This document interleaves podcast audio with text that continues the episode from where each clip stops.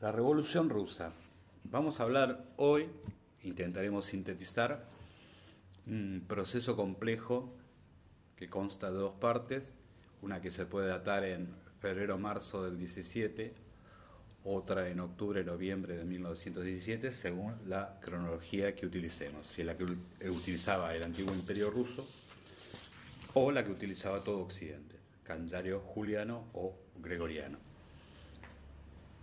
La situación en Rusia hacia principios de 1917 era desastrosa, desde el punto de vista bélico, desde el punto de vista económico, social y obviamente eh, político. Eso hizo que en febrero, marzo, se generara un movimiento espontáneo de masas, una protesta generalizada que tuvo como consecuencia la abdicación del zar Nicolás II, último miembro en el poder de la dinastía Romanov. Eh, hubo un periodo de incertidumbre, se estableció un gobierno provisorio o provisional, según le guste a ustedes. Eh, al, principio ese gobierno provisorio era presidido por el príncipe Lvov, o sea, LB corta o B corta, y luego ante la... Eh, la falta de confianza que generaba el príncipe Bob fue reemplazado por el social revolucionario Kerensky. Lo que el pueblo había demandado para que se produjera la abdicación del zar era eh, resolver la crisis económica y social y detener la guerra que sangraba desde 1915 fuertemente al imperio ruso. Eh, esas eran las dos tareas que eh, se le demandaban a ese gobierno provisorio. Y obviamente, en tanto gobierno provisorio, organizar, eh, institucionalizar el imperio ruso, o sea, crear un nuevo Estado a partir del imperio ruso. Esto fue hecho parcialmente porque se convocó a una asamblea constituyente, esto hay que tenerlo en cuenta. Pero van a pasar otras cosas porque eh, la clave para terminar con la crisis económica social era eh, terminar con la guerra y con Kerensky no tiene el poder ni la capacidad estaban dadas las condiciones para que el imperio ruso unilateralmente saliera de eh, la guerra que libraba contra Alemania en el frente oriental, porque tenía compromisos con las otras potencias, con Gran Bretaña, con Francia, eh, con las cuales se había coaligado para luchar contra los imperios centrales, esto es el imperio austrohúngaro y el imperio alemán.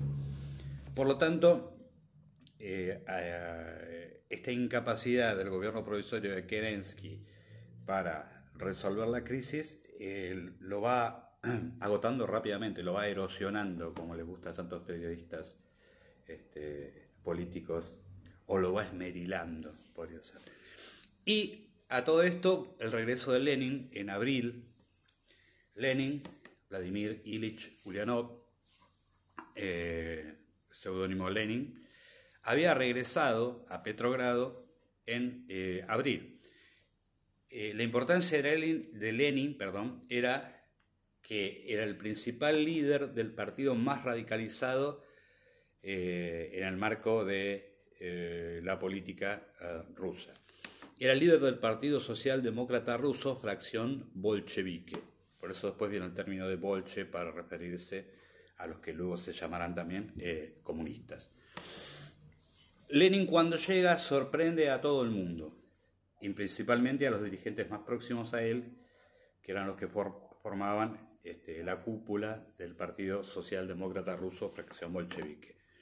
Porque Lenin en las tesis de abril plantea que es el momento adecuado para que su partido, el más revolucionario, el consideraba el auténticamente marxista, socialista y revolucionario, tomara el poder y desplazara al gobierno eh, provisorio.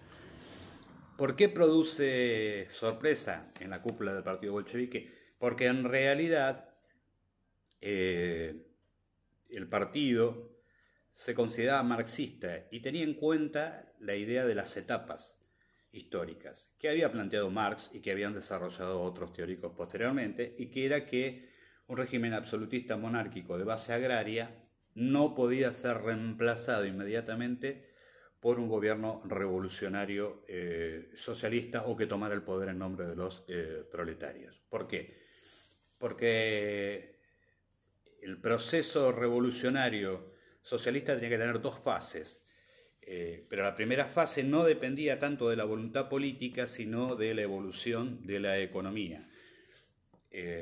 Solamente podía ser eh, reemplazado un régimen político democrático burgués o representativo burgués, aunque no fuera democrático, cuando las condiciones objetivas, es decir, el desarrollo material, el desarrollo productivo de la economía, estuviera muy avanzado y entrar en contradicción con la superestructura política.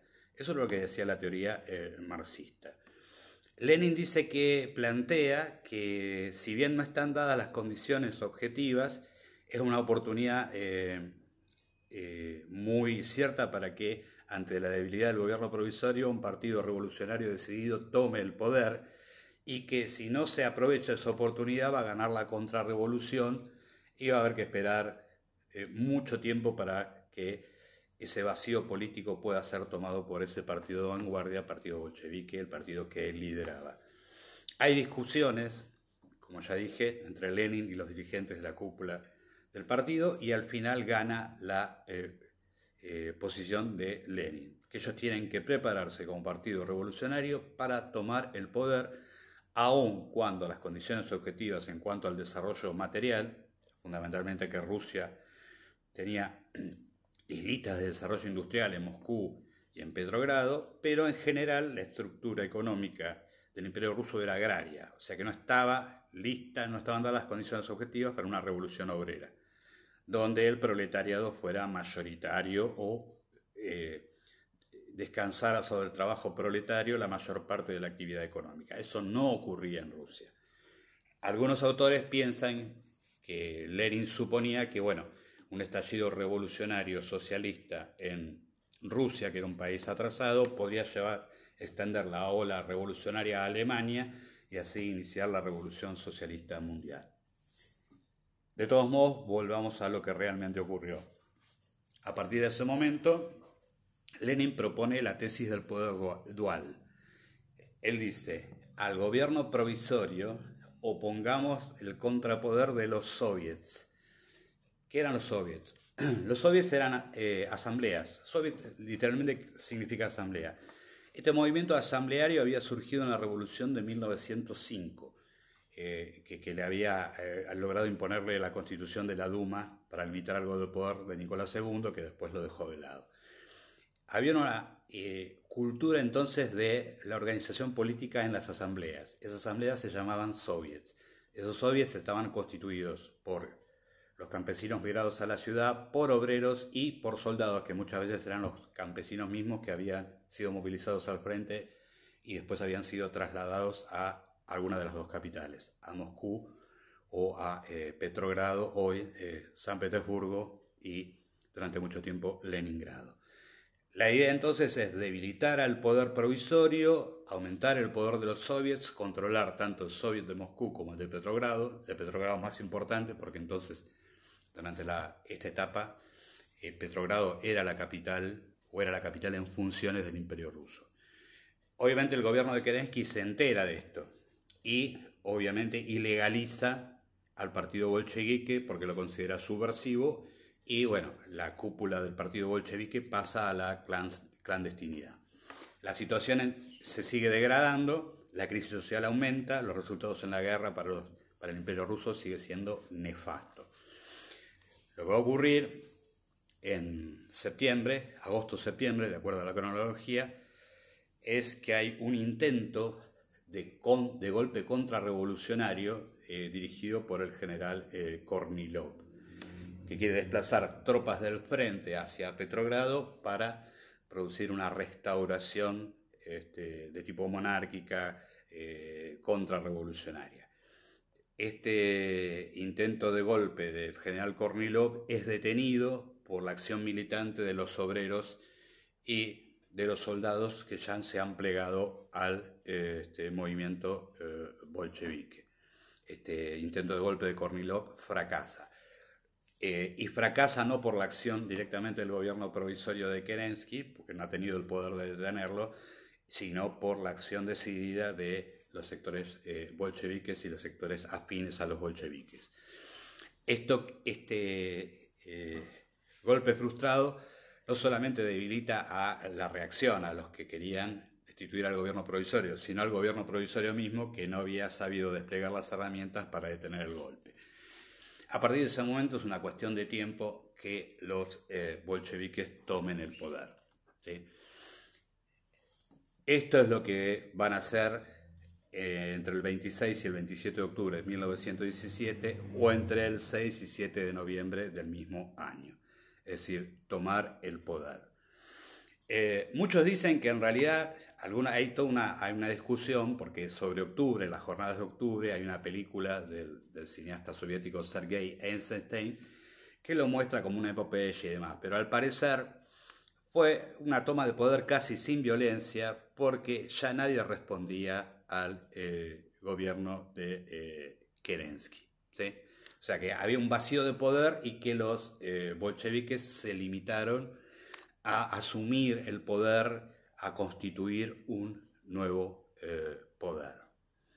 Ahora bien, ¿cuál era el, problema? El problema era que eh, el imperio ruso, o como se lo quisiera llamar de ahora en adelante, seguía en guerra con Alemania. Y además, cualquier iniciativa para dejar la guerra sería vista por las potencias, por Gran Bretaña y Francia, como una traición a lo eh, pactado. Obviamente, eh, Lenin en el poder se ve ante una situación eh, muy compleja. La forma de crear un nuevo Estado, administrarlo y al mismo tiempo conservar el poder. ¿Se acuerdan que habíamos mencionado que se había convocado a una asamblea constituyente. Esa asamblea constituyente había elegido diputados y los había enviado a Petrogrado para que se reunieran en asamblea y dieran una nueva constitución al imperio ruso. Una de las primeras medidas que toma el gobierno bolchevique es disolver esa asamblea. ¿Pero por qué? Porque en esa asamblea el partido bolchevique era muy minoritario. Y ahí ve una cuestión interesante. Tenemos un poder decidido a tomar el poder que lo toma, que se hace cargo del poder, pero que no tiene el respaldo popular. O sea, ha conseguido eh, el poder suficiente en los soviets de Moscú y de Petrogrado, representando a los obreros, a los, a los eh, soldados desmovilizados, a los pobres urbanos, pero la mayor parte de Rusia sigue siendo campesina. Y en esa asamblea constituyente, el partido que ha logrado eh, la mayoría de delegados para esa asamblea constituyente es el Partido Social Revolucionario, que era un partido que llevaba adelante las reivindicaciones campesinas más que obreras. Era la representación política de los sectores campesinos rusos. Obviamente, si Lenin permitía que accedieran al poder en proporción a la representación que tenían en la Asamblea Constituyente, eh, eh, los bolcheviques iban a ser desplazados del poder. Por lo tanto, Lenin decide disolver esa asamblea. Es más, cierra el núcleo del gobierno, o sea, ejerce una dictadura, va a erigir una dictadura de hecho, eh, basado en que era una dictadura del proletariado, cosa que tampoco era exacta, y va a tener en una primera etapa que algunos mencheviques, bueno, el más notorio es obviamente Trotsky, ¿no? que, que de menchevique se, hace bolchevique, algunos socialrevolucionarios, que en algunos textos aparecen como socialrevolucionarios de izquierda, se integran, se integran al eh, eh, gobierno eh, bolchevique. Pero el gobierno se cierra sobre sí mismo, ¿sí? O sea, y lo que va a agravar más la situación es que de inmediato al año siguiente, en 1918 hasta 1921, los sectores que habían sido desplazados del poder inician una guerra contra el gobierno bolchevique. O sea que entre 1918 y 1921 va a haber una guerra civil entre rusos rojos, bolcheviques, rusos blancos y no solamente zaristas, sino todos aquellos que no están de acuerdo con la, con la forma en que el partido bolchevique ha tomado el poder esa guerra civil va a hacer que, si bien en un principio ya la estructura misma, el famoso centralismo democrático, entre comillas, organizativo del partido bolchevique, lo hiciera eh, o, lo definiera como una entidad cerrada eh, que no permitía inclusive demasiado el debate, ya directamente lo cierra del todo. Y obviamente se va a recurrir a eh, el terror revolucionario para evitar la acción de todos aquellos que se consideren opuestos al gobierno obrero. Por otra parte, surge algo, entre esos años hay otra, hay otra cuestión que se plantea, que es lo que esperaba eh, Lenin, el estallido de la revolución en Alemania, ocurre, ocurre. Eh, en noviembre de 1918 ocurre ese estallido revolucionario en Alemania, pero no tiene las características que eh, Lenin preveía o aspiraba o anhelaba que llegara a tener, porque en realidad va a establecer una república democrático-burguesa representativa, la República de Weimar, y el sector revolucionario, la fracción de extrema izquierda en Alemania, es vencida y sus dirigentes asesinados, que son Rosa Luxemburgo y Karl Liebknecht. Pero vamos a ver qué ocurre después de la guerra civil en el próximo episodio.